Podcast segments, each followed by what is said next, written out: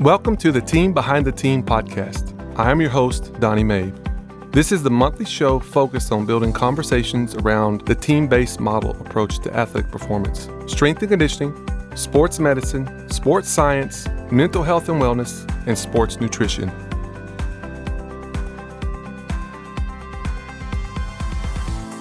Hello, and welcome back to the Team Behind the Team podcast. I'm your host, Donnie Mabe, and Coach Joe Krozik right across from me in the house. Big Joe, what's up? What's going on, Coach? How you doing? I'm good, man. This is 2024, Coach. Looking back, how's 23? How was it for you? How was it? 23 was great. It was great. Good stuff, Uh, right? Little man's getting bigger. Uh, he's two now, and uh, 24 has got a lot of promise. January's always fun. Got the clinic coming up, That's and right. uh, and it's track season indoor coming up, so that's gonna be great too to see the kids compete. I agree. 23 was great, but man, excited for this year. And today, our guest couldn't have a better person on uh, board to, to meet with us and talk shop than Ashley Kuchar. Ashley, welcome to the show again. Just let's get right into it and talk about your company, Fail Better. How and why did you start the company, and how's it going so far? Yeah, so I'll tell you kind of why I started it, which goes back to why I got into this space of mental performance and sports psychology in the first place. Um, when I was growing, I grew up playing sports my whole life, I was really hard on myself. I was really perfectionistic. I also performed pretty well, and uh, and when I got into college, I was studying psychology, learned about some of these mental skills that changed everything for me and taught me that I don't know that being hard on myself was really that helpful. The fear of failure, I didn't know how to manage that. Even though I, I competed at a high level, I still had a lot of fear of failure. And um, and so when I was in grad school, studying these kinds of things, creating creating the reset program that's you that you mentioned, uh, the last couple years of grad school, I decided that I wanted to start my own business and help athletes who were like me, those who maybe ha- understood the stigma around mental health, who were scared of of talking to a therapist, those who were interested in increasing their performance, also having a good time uh, at the same time, having both high well-being and performance. And so started started the company right uh, as I finished my PhD, and it's been awesome. It's a a challenge to start your own thing for sure, but I had a lot of great support and it, it's been going great. Really looking forward to this new year, and I think this year is gonna be really good. That's awesome. Was there was there ever like a moment in your athletic career where you're kind of like, I got to do something to kind of fix, you know, maybe maybe it was anxiety or maybe it was, you know, I don't know, just just a mood one day. You know, was was there ever like a, a specific game or something where you're just like, no, I need to do something to fix this. Yeah. Honestly, I thought it was normal. And so I mm-hmm. didn't really know anything different. I knew I didn't love the fear of failure. I recognized and acknowledged that I had really high fear of failure and that I was really perfectionistic. But in that time, and s- some ways still it is today, that's perceived as a good thing. Yeah, be really, really. I had a coach actually tell me, because I was trying to lock in all my emotions. And he was like, when you make a mistake, I want to know that you're mad. And I was like, oh, buddy, it's all in my head. I don't know that you want me to be showing it because I was doing everything I could at least to keep it in. So um, there was that aspect where I, I just didn't know what to do. And then when I was introduced, is my junior year, I think in college, I was introduced to mindfulness. I was introduced to self compassion. And I was like, hold up.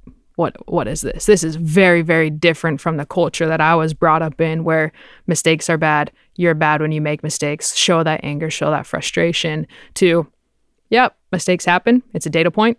Learn from it, move on. And not only that, that step further with self compassion to be like, with your teammates or your friends or your colleagues, we don't yell at them usually when they make mistakes. We try to encourage them. What would happen if you flipped that around to you? So I think that that was the moment I was hooked, and I was like, "This is important." Um, the language felt a little uncomfortable to me, but I knew the concepts were very, very meaningful, and I and I knew I wanted to study it and figure out how to bring it to others like me. That's awesome. That's great, great uh, question, Joe and Ashley. You made me think of like, because I, I'm I played in the '80s, early '90s, and we were taught back then. You just kept everything inside. Like well, you just said it. Mm-hmm. When you're angry, frustrated, you don't talk. You just manage it yourself.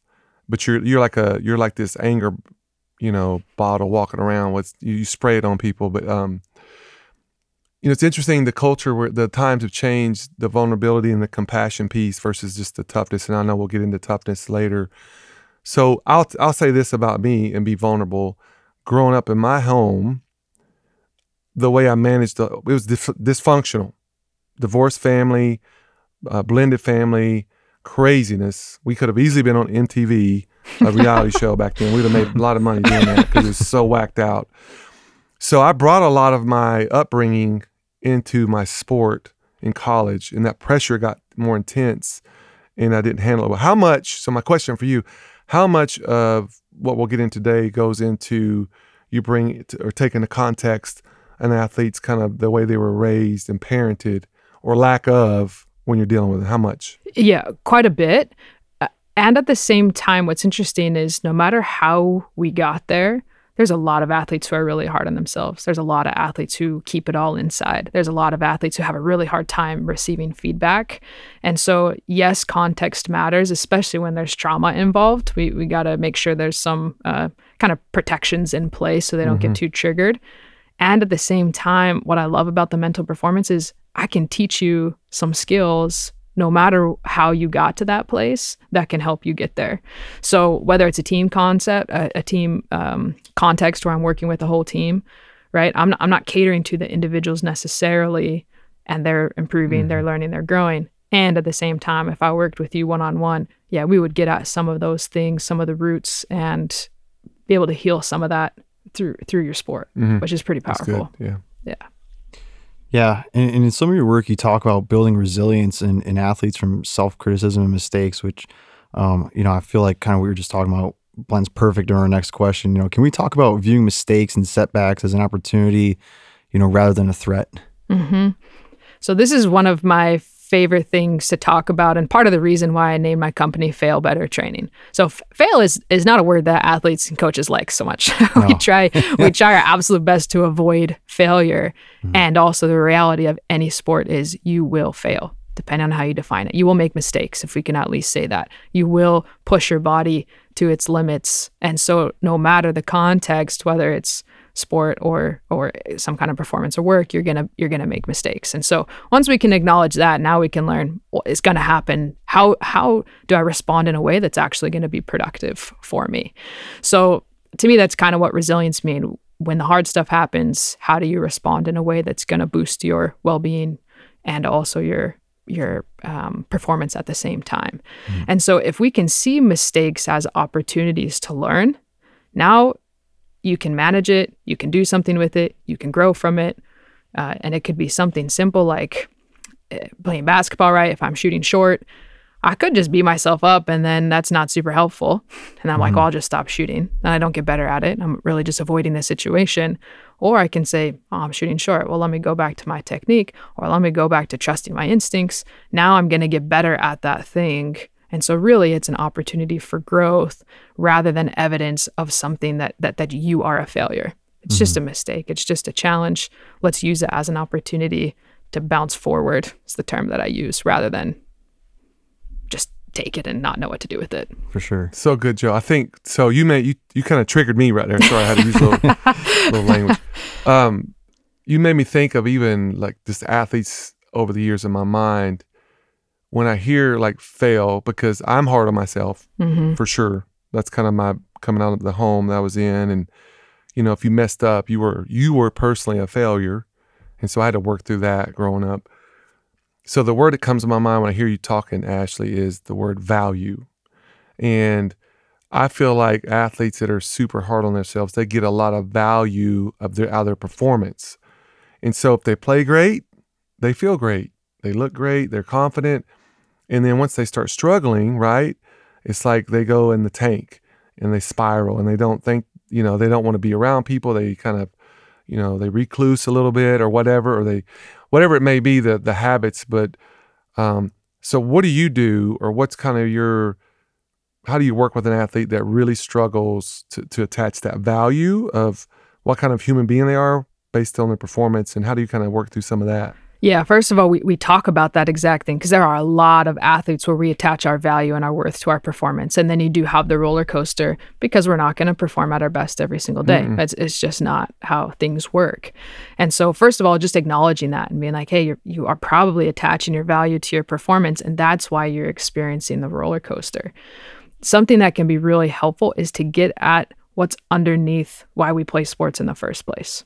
I, have asked this question to a lot of athletes, and I don't know if I say, "Hey, why do you play basketball? Why do you why do you play hockey?" Maybe I'll ask that, Joe. Why did you play hockey growing up?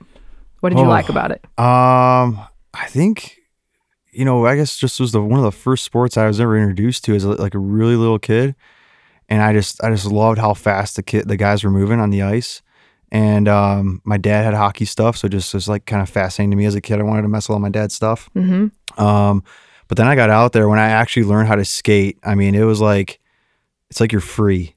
I mean, you just you go so you you can really get going, and it's it's a whole different feeling than running. Um, and the game moves so fast, and I, I don't know, it's just uh just got hooked. Yeah, It's it's almost hard to describe, but like um, but yeah, you just once you can really get it down, like it's it's pretty awesome. yeah. So I'm I'm hearing some like connection in there, like connection with your dad. Mhm. Some like maybe growth or learning. Would you say like learning new skills? For sure, yeah. Because you said like once you get it, it's like really fun. So obviously there is some performing is is fun too. Mhm. um, there's a, there's a lot of reasons. Sometimes it's exercise, it's learning something new, and I could ask you the same things about uh, you know the sports that you played. So there there's a lot of reasons underneath why we play those sports, and if we can connect to that, you know, I, mm-hmm. for me when I go out and play, especially if it's a new place, and I can say my purpose here is to build relationships, get better at something, and work hard. Now I'm probably going to play better, first of all, if I'm focused on those things. But when I detach from an outcome, which is out of my control, and attached to something that is in my control, like working hard, that's pretty much in my control. Building relationships with people is mostly in my control. Um, then, then now my my worth and self esteem is not going to rise and fall. Mhm. I can just acknowledge, and, and if we can acknowledge, hey, you have value, I have value just because, period, then when we detach from the outcomes, we usually get the outcomes we want, and we can have more of that stable mood and, and self esteem at the same time. But it's it's a lot to work through because it, it's deep. It gets us into shame real Yeah. quick. So yeah, Yeah, the, I've got a quote too before we go to our next question, uh, and I, I'm going to botch this quote bad, but it goes something like this: It's like the most men- mentally resilient people know how to go from success to failure, to success to failure, success to failure without moment, loss of momentum. And if you think about that, and the, the guy that comes to mind obviously is Michael Jordan. Uh, this guy could make mistakes, mess up, but then flip around and make the game winning shot, not let it beat him up, you know. And I heard it said one time because this this episode today is about the mental side of performance, not just the mental health piece, but the performance side. There's been other athletes that are way more uh, genetically gifted than Michael Jordan, but his mind, like his mind, is was like a engine that could not be stopped. He was so strong mentally that if you could take his mind and implant that into different athletes that were physically more talented, he would have there have been plenty more. And I mean, you know, Ashley and Joe, you too, like you can see athletes that are so talented physically and genetically, but just mentally they're just they're just beating themselves up and they're holding themselves back. So yeah. anyway, it's interesting. It's an interesting topic for sure. Yeah, and you and what's cool is you can almost create your own journey, right? So with someone like Michael Jordan, if if he's going with the mindset of I'm I'm confident, I know what I'm capable of, I know I have value, he's going to perform better. And then when he performs better, that also builds his confidence. If we have these other athletes who are like, I'm only have value, people only love me when I perform well, that's creating a lot of pressure. And when we have too much pressure, then we usually falter in some way. Mhm. And then when you falter in some way, now you have less confidence and it creates this new cycle. And so a lot of athletes will think I have to perform well to have co- to have confidence. When really it's actually if you have the belief in yourself first, let's work on the belief Mhm. and then you're going to perform better. and you're more consistent. and you're more consistent. Yeah, and then it and then it reinforces that cycle. Yeah. So you kind of just touched on it just there, like, you know, we all have our internal criticisms, you know, and, and you, you said like, you know, people only love me when I play well. It's it sounds a lot like there's a lot of external criticisms too. There's fans.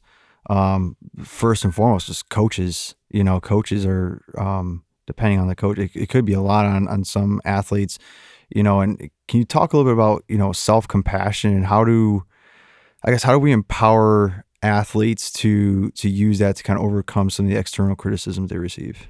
Yeah. So, yeah, let me say first that if we can create a culture, an environment that's going to be the best for our athletes, right? If we can Mhm. include the coaches, if we can include the parents, if we can include the staff, where they're also learning these these adaptive ways of um, coaching, then that's going to be the best for the athlete. That said, we can't always do that. It takes a little bit more time to have that culture shift. And so for the athletes, se- self-compassion, the idea of self-compassion is a couple of things. One, it's the it's mindfulness, it's that mm-hmm. awareness, the present moment awareness, the non-judgment, common humanity, which is recognizing that setbacks, mistakes, challenges are it's part of being human. Right. We all experience pain and suffering, and then that self-kindness, which we typically treat others better than we treat ourselves. When when someone else is struggling, we're pretty quick to encourage. With ourselves, it's a little different. And mm-hmm. so it's taking these three different concepts towards ourselves. And so the power in that, if you can learn to be your own advocate, if you can really develop that self-love, that self-encouragement, that resilience, then even when you have a coach who's yelling at you, rather than getting that feedback and saying his his or her feedback, their feedback means I'm not good enough, you already know that you're good enough. You already know you have value. You already know that you are loved. And so that can create almost like a barrier to where you can take the pieces of that criticism and feedback that are going to help you grow and the parts that aren't helpful, maybe the, the sharp tone or, or the edge, it kind of just bounces off. Mm-hmm. Now, that takes work, it takes energy. We got to be in a good place to be able to do that, which is why I do what I do is to prepare athletes for those situations so that when it comes, they're they're ready to handle it. They've already practiced it, just like you would in a performance setting, lifting weights or in practice shooting, right? We don't just expect ourselves to be good shooters. we have to go Mm-hmm. Right. out and, and put the time and work in. Right. Yeah, and I feel like that's so important because, and, and you're right, it's got to take time because I feel like a lot of times when when athletes hear that, they only hear like their filter at the time only receives the sharp, edgy criticisms rather than like the point that's you know supposed to be helping them build and you know and it's on us coaches as well strength coaches all, all of us you know to to communicate better too to so they don't have to maybe filter that but um yeah that's that's just intense that you know how much time it takes where, where athletes probably just all they hear is the, the sharp stuff and they're like oh well that's not good you know? Yeah. And, Um, and it's hard. It, it is really natural. It's that Mm-hmm. that survival instinct where the inner critic is all about threat. It's protecting you from a threat. And if you have an authority figure giving you feedback that could be uh, affecting you, right? Maybe you don't you don't get a play. Maybe it leads to injury. Maybe it leads to separation and isolation on the team. And that inner critic is is not super rational. it's going to go to the extreme ends to where it will go from the coach says, "Hey, adjust your shot," and the athlete deep down is thinking, "I'm not good enough. No one loves me." And so we have to learn to make that shift, and it does take some practice.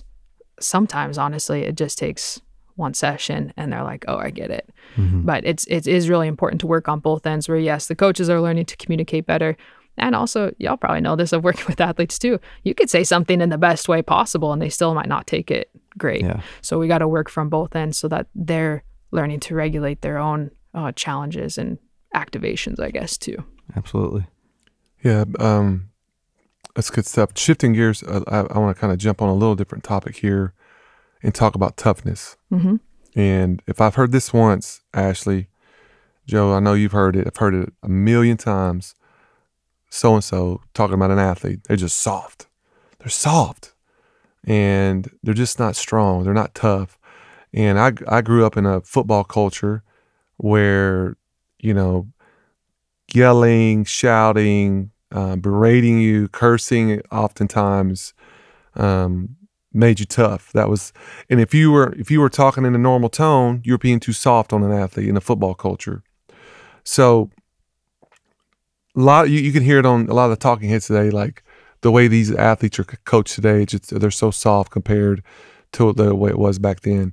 And part of me thinks sometimes like, no, that was just abusive, you know Yeah. so anyway, I'd love to hear your thoughts. How can you kind of create, well, can you create an environment where there's some positivity and some toughness in there? Just speaking to that. Yeah, definitely. Because the one challenge, I talk about this a lot with athletes, um, let's say an athlete makes a mistake, and we hear this all the time too, kind of the goldfish mentality or next play, next play, next play, which can be helpful for sure because we're at least not beating ourselves up. And also, you might not be making performance adjustments. If we always just say next play, we might not be getting better. We, we just are moving on. On the flip side, if like my coach who was saying, be harder on yourself, that also wasn't helpful. No, mm-hmm. that was making me play play worse. So there is definitely there's a time and a place for everything. There's a time and a place for us to be constructively critical and evaluative. We want to be evaluative, but honestly, I don't know if it's ever helpful to be harshly critical. And if you do see it, coaches will see it work for a moment. It could be a short term strategy, sure. It's not going to be helpful in the long term. It's creating more problems. If you're telling an athlete they're not good enough, I'm going to pull your scholarship if you don't perform well, because those things are out of the athlete's control, right? I don't get to control if I make all my shots. I can put the work in, I can put the time in, but when that ball leaves my hand, Mm-hmm. you know, if it was in my control, I'd make them all. I wouldn't, I wouldn't miss. So I, I think one, yes, there is a time and a place for it. The harsh criticism is not not a long term strategy, and each athlete is also going to be a little bit different. There's going to be some athletes where yelling at them is just not helpful. And so you could keep yelling at them, and at some point, it's either going to break them or they'll develop this air quote tougher skin. But what's happening underneath? Is it actually helping? So I think it's important to learn what is helpful for the athletes, Mm-hmm. to what balance there is some encouragement, um, and and some feedback, and like we were talking about with the criticism earlier, the athletes also need to learn how to handle different approaches, right? Mhm. Because not not every coach is going to meet them exactly where they need because you got 15 different people who all receive things a little bit a little bit differently. So yeah, that that's what I would say. I say there is some room for that toughness where you just got to push through, power through, and also there's a time where you need to step back and and do something different. Yeah, I think you you made me think. One of my favorite sayings is like words are containers of power, and man, the words you use with kids and people uh, can either bring death or life. You know, I, it was one of my favorite proverbs. It's like life and death is in the power of the tongue, and those who love it will eat its fruit. Right, and so I totally believe that that like you've got to really be careful with the words you use and choose especially if you know you're you're speaking into an athlete that maybe has they lack that value in themselves because there's trauma or something there. They're not going to hear your criticism if it's really harsh and sharp versus somebody who's maybe they just they know they're valuable without you telling them. And so again, I think I think that's so good. Good stuff. Yeah, and even going back to what you're saying with Michael Jordan, so you know, I don't know. People say I don't know what's true and what's not, but he would read the comments, whatever those were in the back day, right? The negative comments that people would say about him before games. And so I'll have athletes bring that up of like, well, I play better when someone's yelling at me. The difference though is that's because they believe in themselves. Michael Jordan is reading these comments and he's saying, "Watch this, I'll prove them wrong." That's really different from an athlete who's reading that and it's seeping in. Mm-hmm. And I bet there were moments that he didn't want to read those negative comments where where he was in a spot where that was not helpful for him. And so we got to learn for ourselves. There's a time when we need like a kick in the butt to get going. I'm not saying we should always be easy on our athletes. We need to push them. And also it doesn't need to be demeaning. It's not helpful. If you can do that with love, you you show them that you truly truly care about them and you're able to push them, then they will work harder by increasing their value, not by Yeah. Now, feeling what a, worse.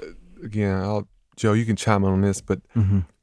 I don't know if there's any research or validity to this, but it's like the Mark Twain quote of for every negative word you say to somebody, it takes seven positive words to kind of like negate that or bring it back to balance.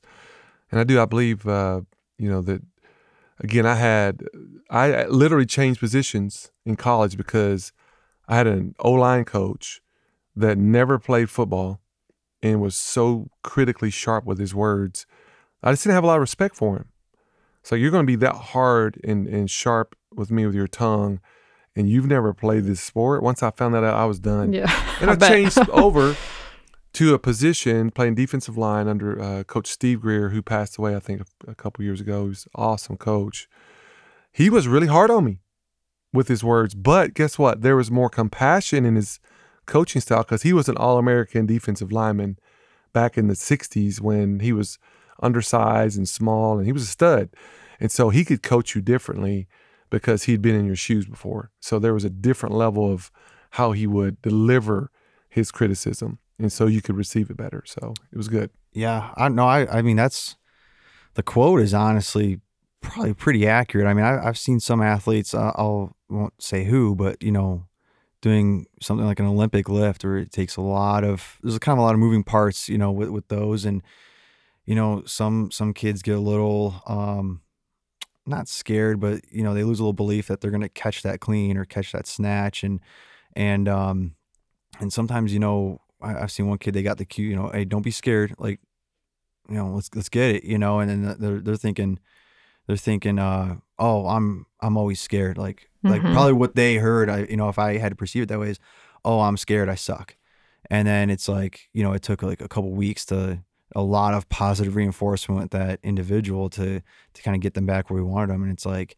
dang, like that really wasn't even yelling at him or anything, but it was it was just enough. Like one negative or what they perceive to be negative comment took a couple weeks of positive reinforcement just to to get back where we were, you know. So So yeah. to to Joe's point, Ashley, what would your advice be for the listeners that are working with athletes as a sharp coach? That's what would what would you tell them? How would you tell them, coach them through that. Yeah. For the athletes.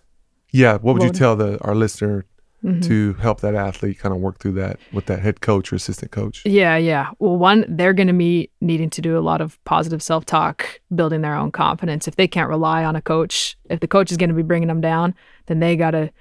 One thing I would say, one of my favorite things is a confidence journal. That'd be at the end of every day, or if you got a real tough situation, maybe a few times a day, writing down one thing you, you like about yourself and something good you did that day. So then they're starting to build their own confidence. When it comes down to it, if you can have a confidence that is so deeply rooted, it doesn't really matter what other people say. Hard to shake, yeah. That said, you also got to surround yourself with good people, right? If it's really challenging. If you have a coach, you're in front of that coach a lot and they're they're berating you, then you got to develop a lot of self love, a lot of connections, a lot of social support so that it's not taking over to kind of balance things mm-hmm. out a bit. So I would say be really intentional with who you surround yourself with. And with the negative comments from that coach, you got to be real good at finding their intention. I don't I don't know that most coaches are just trying to be rude, right? They might not know better. And so to try to find the intention, what's the coach trying to teach me? And use that as your filter uh, because it's it's going to be hard another way if you're if you're stuck yeah. in that position. Quick story. Uh, this is like crazy story. I remember uh, was I was working with football here many years ago, and we had this kid on the team. Uh, his nickname was Megatron, and it wasn't because he acted like Megatron. Or he just his body. He was just a freak physically, and now the kid had some issues uh, growing up and stuff. And this hard nosed coach came in just hot, yelling, cursing. And then one morning, this individual, this guy was huge. He was probably 6'3, 6'4, 250, 260. I mean, stud, ripped, strong, fast, explosive. And he was just uh, late to the workout one early this off season and decides to rip him in front of everybody. And this kid blew up. I mean, I thought he was literally going to stomp this coach's rear end right there in front of all of us. I literally saw it. Thankfully, it didn't turn out to anything bad, but it, it escalated quick. I moved to another end of the the warm up line. I was like, I'm not going. I don't want to be on this one. and um, Megatron, this athlete, finally calmed down. We got back to normal.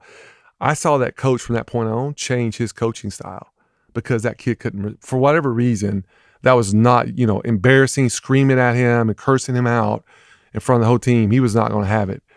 And uh, from that point on, he would always pull him aside or he'd call him and have a meeting with him privately. And we didn't have more issues with him. But again, that was not going to go well with that yeah. kid. Well, because the other thing I was to say is advocate for yourself. This is really scary for athletes, though, because there's a power dynamic and that could be really challenging. So if you do have a coach who you know cares about you at some level, if you can advocate for yourself and, and step up, learn some communication skills and being like, hey, coach, I want to make sure we're on the same page. I want to let you know here's what's really helpful for me. This isn't so helpful. Can we talk about like how to reach some common ground? Because it's hard for coaches. They got however many people and they're trying to tailor it right. in a different way. They got their own stuff they got to change. So that is a it is really challenging with the power dynamic. Yeah, you got to yeah you got to throw it out. And I think uh, what I see a lot of time in coaching, I just wonder. Yeah, I've wondered like the way you coach your athletes. Would you respond well to that if somebody yelled and screamed and berated you? I don't Great know. question. I don't think I don't I've never met anybody that thrives under that kind of environment or culture, you know. Now, I think you you do need to be tough on your athletes and you need to hold them accountable, but I don't think to your point, coach, coach Ashley, like you got to watch kind of how they're responding to it. So, Yeah, and I, I kind of wanted to redirect a little bit. I, I want to know about. We all have strengths and weaknesses as athletes and coaches and whatnot, you know, and, and it seems like we we're usually pretty self aware of what our strengths are, but no matter how many strengths we have, the few or, or many weaknesses seem to always kind of like take over for either major competition or a major event that we're about to, to do. You know, how how do we overcome those weaknesses? You know, what, like what is what does that process kind of look like? You know, is that self talk? Is it game planning, goal setting? You know, how how do we you know what's like a preferred way to go about that? Yeah, there, there's a lot of different ways. Some of it would be just like you said, working at it from the self talk perspective. I actually had a session today with a, a team where we talked about strengths and it can be really uncomfortable actually for athletes to like if I walked up to you and I said, Hi, what's your name? Tell me three strengths about yourself. Might feel a little awkward, uncomfortable to acknowledge them. So I think uh, one, increasing our awareness around our strengths. One of my favorite ways to do that, that helps them feel more comfortable and connected, is to think about the people in your life who've helped you develop those qualities. So whether it's a tangible skill like I'm a good shooter, a good passer, or I'm hardworking, I'm determined, and thinking about all the people in your life who've helped you develop those qualities. That's one gonna just kind of open your circle up a bit more. Mm-hmm. Th- that inner critic is really strong for most people, and we also have a negativity bias. So we got to really work hard and be very intentional with thinking about our strengths versus our weaknesses because that's just that's just automatic. And so I think um, there are some ways that you can use your strengths that actually help your weaknesses. So, for example, um, I'm not, I, I didn't grow up being a super patient person. And one thing I am really good at is working really hard and I care a lot about people. Mm-hmm. And so if I'm focused on my weaknesses in relationships and I'm like, oh, I'm just not patient, I'm going to beat myself up for that. I'm going to isolate myself more. And that's what I'm trying to get better at my weakness. So I just got to be more patient. It's not super fun. but if I think about connecting with people and loving people and I'm like, you know what, I just want to get better at that today.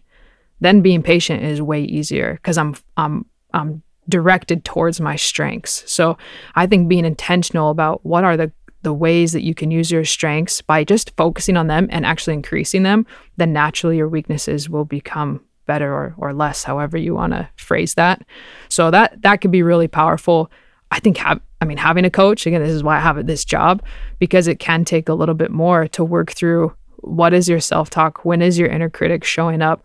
Let's work to turn the volume down on that inner critic and turn up the volume on our inner coach. And that can come in a lot of ways journaling, the self talk, regulating our emotions, all that kind of stuff. for sure. Yeah, there's um I can't remember her name. Um she was about to fight for the UFC uh title. Um can't remember the weight class either, but they they showed a video of her and she was using self-talk before the match. So she's standing on her end, you know, the ref, you know, goes, "Ready, you ready?" Um and I think at the time they were they were calling out their names, you know, um where they're from and all that. And, and the whole time, it had to be like five minutes. She just kept saying, like you could read her lips. She's going, "You're the best. You're the best. You're the best." And it was like she's just blocking out any negativity, weakness, or whatever, and she's just focused. And she ended up winning the title. Uh, I think by first round knockout or something like that. Yeah, I mean, that's she awesome. she went and dominated. But it, it was just it was just a really cool example. You almost like never really see self talk. You know, what I mean, like it's mostly just kind of in our head. You know, stuff we kind of run through, and so I just, I just thought that was pretty cool. That's Yeah. that's good. Real quick, I'm not the the brain person here, but I've read enough books on this topic, the reticular act, activating system. hmm I've always that's a big fancy long word, but I always took it as to what you guys were saying. It's like, I don't know if you remember the old days where you, you would burn a CD. Oh, yeah. Once you burned Oh, a yeah. CD, you couldn't burn it again. It was like it's whatever's on there is on there. Yep. I feel like that in your mind, you have these like these little messages and beliefs that are kind of burned into your brain, and some of these, you know, comp these self kind of value statements you have about yourself kind of helps rewire that. Mm-hmm. One of the authors, one of my favorite authors to read, I highly recommend this book. is called Soundtracks by uh, what's his name, Jon Acuff. And I just read it, and I'd love to hear your thoughts on overthinking. And so he talks about it in the book how, and he goes through different like, you know, thing different different ways we overthink stuff. And I see this in our athletes, and typically you see, uh, like I, I work with our men's tennis team. We've got definitely a guy on there that high performer, like he's amazing. But then sometimes he can get so deep in the weeds of something, he starts overthinking it, and now he's kind of getting off track of you know what we're trying to actually to accomplish. But this guy mentally resilient but just speak i know it's not on our script today but overthinking what is your go-to with overthinking? Yeah there's a lot that can be there. I like peeling back the layers of what are they overthinking about right? They're they're ruminating and getting at the right. root of it which usually is some level of anxiety some negative self-belief right I'm, I'm not good enough anxiety. what if this what if that and kind of going back to what you said before about the don't be scared mm-hmm. uh, here, here's one tip of that if we can give people something to focus on rather than avoid. Because if we hear "don't be scared," then we're gonna be scared. right? Yeah, they yeah. don't shoot, I don't think I'm gonna shoot, right? And so, if what's the opposite of not being scared? Like, hey, be brave, you got this. Then now that inner critic can't show up. And same with what you're what you're saying. Rather than trying to overthink and and work through the anxiety, is like, what are you trying to do? Let's approach that, focus on that because the anxiety is all about threats, all about that that avoidance. How do we protect ourselves? It's just the best way to do that is to be proactive, and so that could be one way to switch switch gears a bit. It's good. Yeah. Another quick question. You know, social media. I mean, our athletes are, and I'm I'm probably the same way. We're all glued to our phones these days. I mean, it's almost impossible. You mentioned Michael Jordan earlier. You know, he he look at his critics you know, maybe some athletes back in the day could just just don't read the paper, you know, but now it's like we're gonna see it no matter what. You know, how, do, how I guess how do you work with athletes and helping them block a lot of those things out? Yeah, some of it is going to be finding those uh, ways to self-regulate, right? Mm-hmm. Is it turning off notifications? Is it is it being real? You have to be proactive, and also even with putting those kinds of safeguards into place and being proactive about how you want your social media use to be and, and how it's going to be filling for you probably you're still going to have those negative things come so learning and making a game plan for when those things come what are you going to do about it how can you mm-hmm. again build that self-confidence who are your safe network of people who you trust and really really care about because it's going to happen. And the higher the level, the more it's going to happen, the quicker it can spread. And so, yeah, that is definitely something that's worth yeah, making a plan for. Yeah. Good. I, I think so. I want to piggyback Joe. Give us nuts and bolts. So today it's just so apparent there's this strength and conditioning piece, right? The physical piece, there's this nutrition piece. Um, we've got the sports science where we're collecting data. Talk about how do you practically, to our listeners, mental game. How do you lay out a good mental game for an athlete that's something that's low hanging fruit, uh, something that can be repetitive? And, and, to Joe's point, I mean, athletes, I think I read a couple years ago uh, this book, I forget the name of it, um, Marie Forleo, whatever. Anyway, she's an entrepreneur, but she breaks down how much time we're on our phones in there. And she just gets into the the weeds of like, if you just took a portion of that phone time and put it towards whatever your goal or dream is, you'll get so much better. So, so for athletes, if they would just spend a small portion of their phone time doing mental game stuff, it would be so. So, give us some some yeah. low hanging fruit there. I mean, one I would say get a coach, but get a mental coach. Right? We have the sports coaches, we got the nutrition coaches. Get someone who can work with you. Um, the second thing, it could be some journaling. If people like to write, then that could be something that's really helpful. Like I mentioned, that confidence journal. I mean, that can transform people. You're building awareness. You're thinking about your day, you're building your confidence, what, what you like about yourself, what's going well. The other thing I would say is is creating that game plan. Like identify those situations that are really hard for you. What what are the situations where the anxiety shows up, the nervousness shows up, mm-hmm. and even just thinking about how how do you want to respond? Journal that out, make a game plan, right? Use some visualization if you want to do that kind of stuff on your own the other like one of the easiest tools in terms of self-talk if you if you're one of those people who uh, are really hard on themselves when you catch yourself in that moment or ahead of time, make a game plan for what do you say to your teammates that you care about? Mm-hmm. Or think about your ideal coaches. What would they say to you in that moment?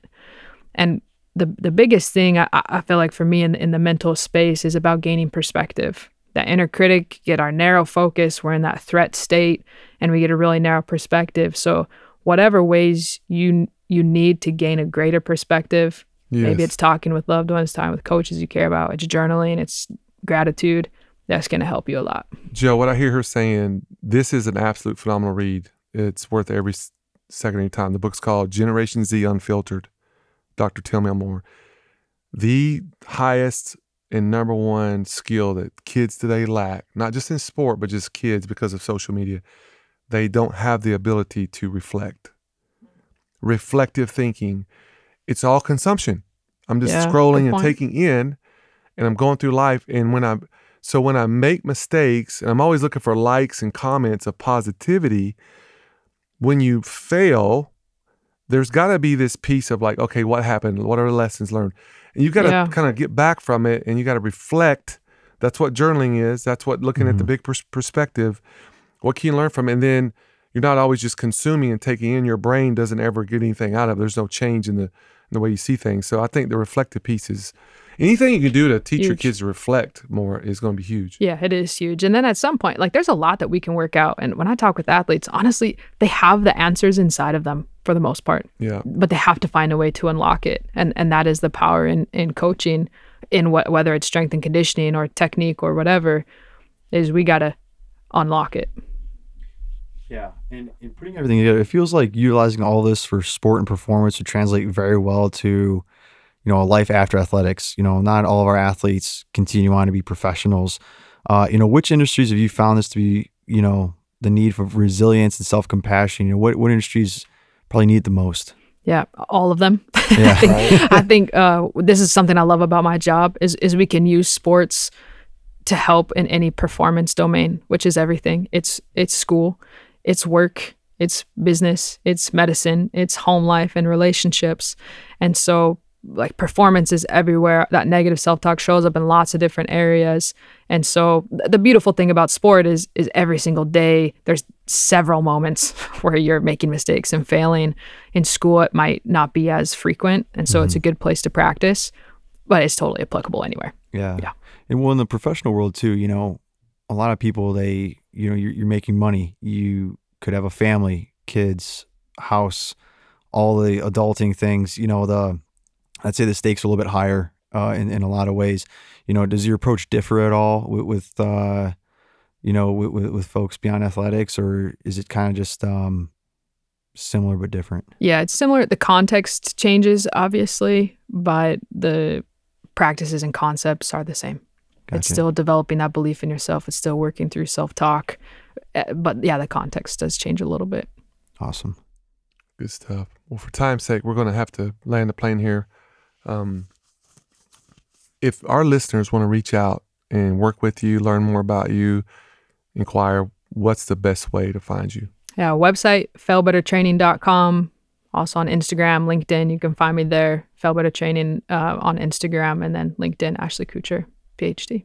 Awesome. And then what's kind of the different ways you work with people? Give us a little bit of a yeah, so I work with with entire teams, whether it's professional, college, high school level, right, right. one on one it could be virtual, can be in person, and then also doing workshops and speaking, whether it's corporate events right. or particular clubs and organizations like that as well. Yes, and I'll say Ashley came in and did a, a about an hour and a half training with a lot of our staff mm-hmm. and did a phenomenal job. So thank you.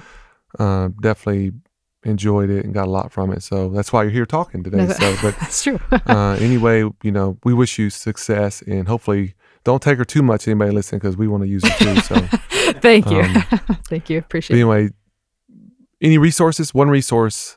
Obviously, fail failbettertraining.com. Yeah, there's a bunch one. on the website. So I've got a, a, free download. There's a webinar that you can watch. Uh, my workbook that that goes yeah, with yeah. the Reset program. It's meant to be a resource. Uh, it's a good entry point though. So but yeah, don't don't hesitate to reach out. People can email me too. Everything's on the website, housed there, so it's Good. probably the best place. Last fun question, Joe. Where should she eat in Austin? She's a newbie. She's an Austinite. Well, she went well, to school. Sort of. I got to yeah. answer but what you got? Okay. Yeah. Oh, I I'm a big fan of True Food. Oh, what's True Food? Where's that at? And that is like over that. I like it. um I haven't heard So- oh geez, it's over by the new library off of uh, Cesar Chavez. Oh, yeah. kind of Second Street area. Like Austin High, that area. That yeah, yeah, Mhm. like the electric district Yeah, or whatever that was. over where the- there. The old power plant was. All right. Um, it's really good. It's really Good. healthy. okay. there- oh, cool. there's, there's one in the domain Food. too. There's two of them. Okay. Yeah, Cool. It's awesome. Yeah, that's right. You were you got your PhD here. What do you. I like did. to eat? What's your go-to Well, I was gonna say I I love Chuy's. I mentioned that to you. I love because Chuy's, the yeah. uh, jalapeno cheddar or the jalapeno ranch is real good. Yeah, Um, I'll say my favorite donut shop is in South Austin, Casey's Donuts. never They had got- it. I'm they on got it. Gray's Donuts and uh croissant sandwiches. Wait, so you said Casey's? Casey's, Casey's Donuts. Yeah, Mouth watering. delicious. South. Yeah, South. I'm there. South Austin. I'm gonna pick a morning. their I'll donut, their donut holes are the best, and I'm their going. croissant sandwiches. You Mm, sold me. Donut holes. That's that's that's my go-to. Yeah, So they're so nice too. I'm a burger guy. Are you a burger guy? Absolutely. You like burgers? Yeah. I do. Yeah, I like burgers. If you had Jew Boy Burger yet, no, I haven't. Oh, but I saw Which it. one? I looked it up. I almost had it Burger? once. No, No? I, haven't, I haven't had that. gotta Is it go. good? It's good. It's Okay. solid. Okay. It's up there. Yeah. It's not far from campus, so it's pretty close. It's about a seven minute drive from Mm. campus. So anyway, Time to get some lunch. we're not getting paid for any of this. We just we like to eat. I, I think Yeah, the we do. city's gonna owe us at some point. should. All these restaurants. There's like there's Yeah, like yeah. free plugs for all these places. That's, right. true. That's true. Well, hey, uh, we appreciate everybody dialing in and listening today. Coach Ashley, sorry, I got to call you mental coach You there. It's just natural. Uh, thank you so much. Uh, great episode today and very informative and eye opening. So, Coach Joe, always good to have you in the studio, my Yes, friend. sir. And hey, thank you so much. That's the team behind the team. 2024 kicking off with a bang, and we will catch you on the flip side. Hook 'em horns. hook 'em. Thanks so much for tuning in and listening to this episode of the Team Behind the Team podcast. For future episodes, go to iTunes, Spotify, Google Podcast, or Stitcher. We definitely want to keep having great guests on the show and great content. So if you have a moment, please go to iTunes, leave a rating and review, and let us know how we're doing. I'm Donnie Mabe, and thanks so much for tuning in.